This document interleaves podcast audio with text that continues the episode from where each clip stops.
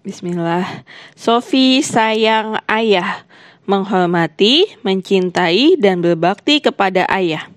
Karya Abu Nada.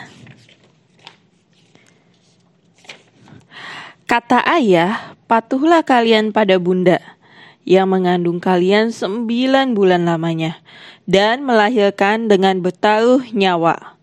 Doakan selalu kebaikan untuknya.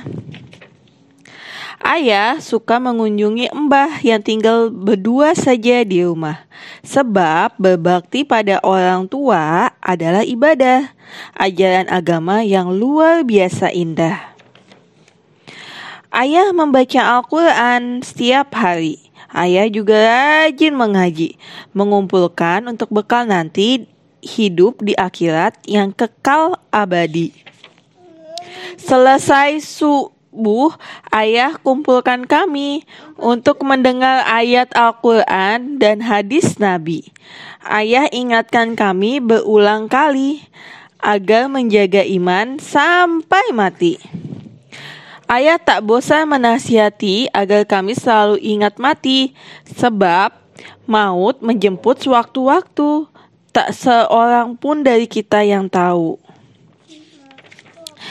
Kata ayah, hidup hanya sebentar. Karena itu kita harus pintar.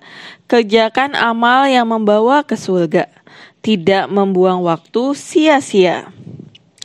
Ayah sedikit bicara, tak ba tak sebanyak bunda. Tapi kasih sayangnya luar biasa. Aku bisa merasakannya. Ketika lauk di rumah tinggal satu, ayah berikan itu untukku. Ayah sudah kenyang katanya. Padahal belum makan apa-apa. Waktu aku bayi, ayah menggendongku ke sana kemari. Aku suka diangkat tinggi-tinggi terbang seperti merpati. Ayah teman bermain yang menyenangkan bisa berpura-pura jadi apa saja yang kuinginkan.